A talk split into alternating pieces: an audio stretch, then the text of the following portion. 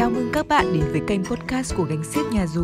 Nơi tràn ngập tiếng cười và năng lượng của tình yêu thương. Hy vọng rằng tại đây bạn sẽ tìm thấy những thông tin bổ ích Những câu chuyện thú vị để hiểu hơn về tự kỷ Để nhìn về sự khác biệt. Như một điều bình thường của cuộc sống.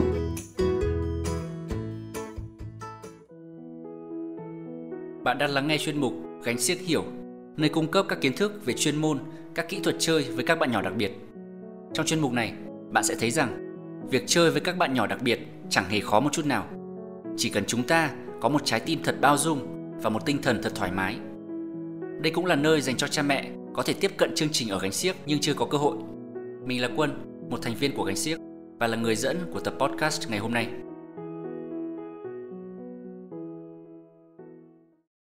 Chào cha mẹ, hôm nay chúng ta sẽ trao đổi về một chủ đề ít được đề cập tới trên con đường giúp trẻ tự kỷ phát triển. Nhưng nó thật sự rất quan trọng và không kém phần thú vị.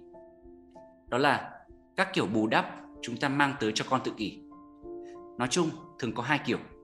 Kiểu thứ nhất là cha mẹ biết các thứ gây ảnh hưởng tiêu cực tới con nhưng vẫn cho con vì thấy con thích. Cụ thể là như thế nào? Ví dụ, nhiều trẻ tự kỷ rất nhạy cảm với các thức ăn, đồ uống chứa đường, sữa và bột mì như nước ngọt, sữa tươi, bánh kẹo, đồ ăn nhanh. Mặc dù khi ăn, trẻ rất hào hứng và say mê. Nhưng sớm muộn sau đó, trẻ dần biểu lộ các triệu chứng tiêu cực như đau bụng, táo bón, tăng động, khó chịu căng thẳng, mất ngủ, la khóc, giảm hẳn các khả năng tư duy, tập trung và giao tiếp. Cho dù biết vậy, nhưng có thể do không hoàn kiểm soát được hoàn cảnh hoặc cha mẹ cho rằng um, con nhà người ta được ăn thứ này thứ kia, con nhà mình nhìn người khác ăn mà phát thèm. Hoặc nó kiêng khem nhiều quá rồi, sống sao phải khổ vậy và họ tiếp tục cho con ăn uống các thứ này. Một ví dụ khác là nhiều trẻ tự kỷ rất nhạy cảm với các kích thích giác quan. Những lúc đưa con ra ngoài tới các chỗ đông vui, ồn ào, náo nhiệt, đầy các màu sắc, âm thanh rực rỡ. Mặc dù con dường như bị mê hoặc và rất vui sướng, nhưng sớm muộn sau đó, con dần biểu lộ các dấu hiệu của sự quá tải như cảm xúc thiếu ổn định, các hành vi lặp đi lặp lại, tăng mạnh, các khả năng tư duy, tập trung và giao tiếp giảm hẳn. Về cơ bản, các hành động bù đắp này bắt nguồn từ việc chúng ta cảm thấy thương hại hoặc tội nghiệp cho con. Vì sao chúng ta lại cảm thấy như vậy? Đó là vì mọi người đang áp dụng tiêu chuẩn, suy nghĩ và lối sống của bản thân mọi người lên con. Phần lớn chúng ta cho rằng ăn uống tự do, không giới hạn là niềm vui thiết yếu của cuộc sống. Bên cạnh đó, bởi vì chúng ta không có cơ thể nhạy cảm như con nên không cảm thấy khó chịu và bị tác động nhiều khi ăn uống các loại thức ăn không lành mạnh. Cũng tương tự về mặt giác quan, chúng ta hầu hết cho rằng được tự do đi đây đi đó, thấy thứ này thứ kia là lẽ thường tình. Bên cạnh đó, bởi vì nói chung, chúng ta ít bị các điều kiện, hoàn cảnh, kích thích bên ngoài tác động tiêu cực. Vậy nên chúng ta không cảm thấy khó chịu mỗi khi ra ngoài. Cho dù có bị khó chịu thì nhiều khả năng cũng không kéo dài. Ngược lại, trẻ tự kỷ có thể bị ảnh hưởng trong một khoảng thời gian rất dài. Kiểu bù đắp thứ hai là cha mẹ làm cho con những việc mà có lẽ hoàn toàn trong khả năng của con vì cho rằng con bị thiệt thòi do chứng tự kỷ. Cụ thể là như thế nào? Ví dụ, cho dù con hoàn toàn có thể cầm thìa, nhưng cha mẹ nhất quyết xúc cho con ăn. Ở bàn ăn, con hoàn toàn có thể tự lấy thức ăn vào bát nhưng cha mẹ luôn chủ động làm cho con. Hoặc khi tắm, con có thể tự tắm, nhưng cha mẹ luôn tắm cho con. Với quần áo, con có thể tự mặc, nhưng cha mẹ luôn chủ động làm từ đầu tới cuối.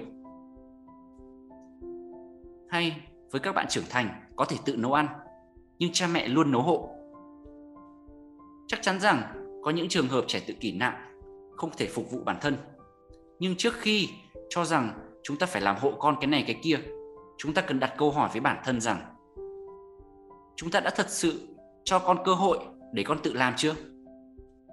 Chúng ta đã tìm hiểu kỹ xem có cách hỗ trợ nào mà không cần phải làm hộ con chưa?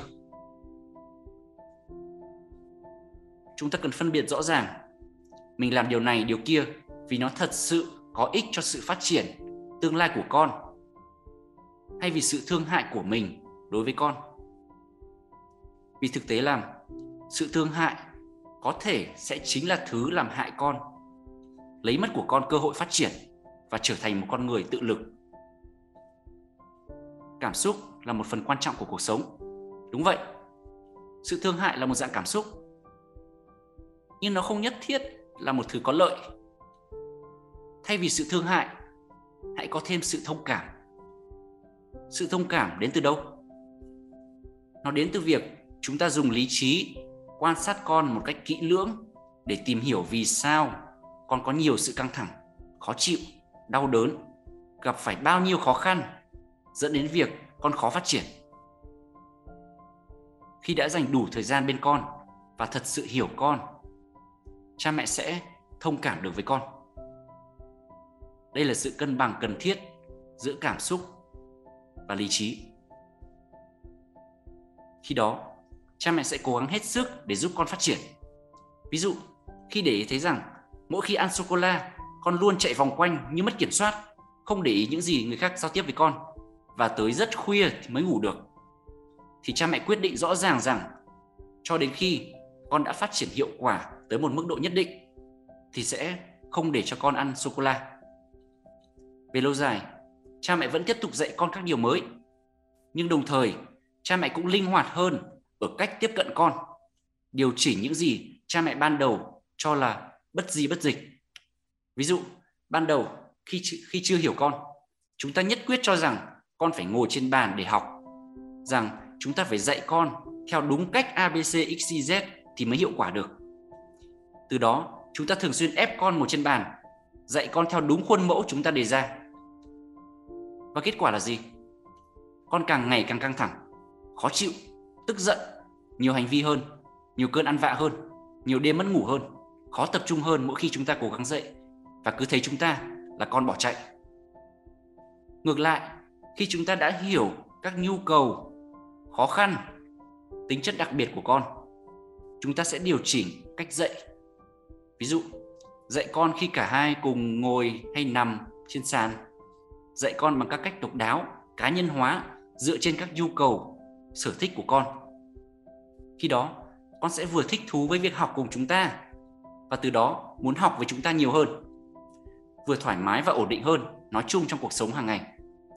Những điều này sẽ mở rộng cánh cửa cho tương lai của con.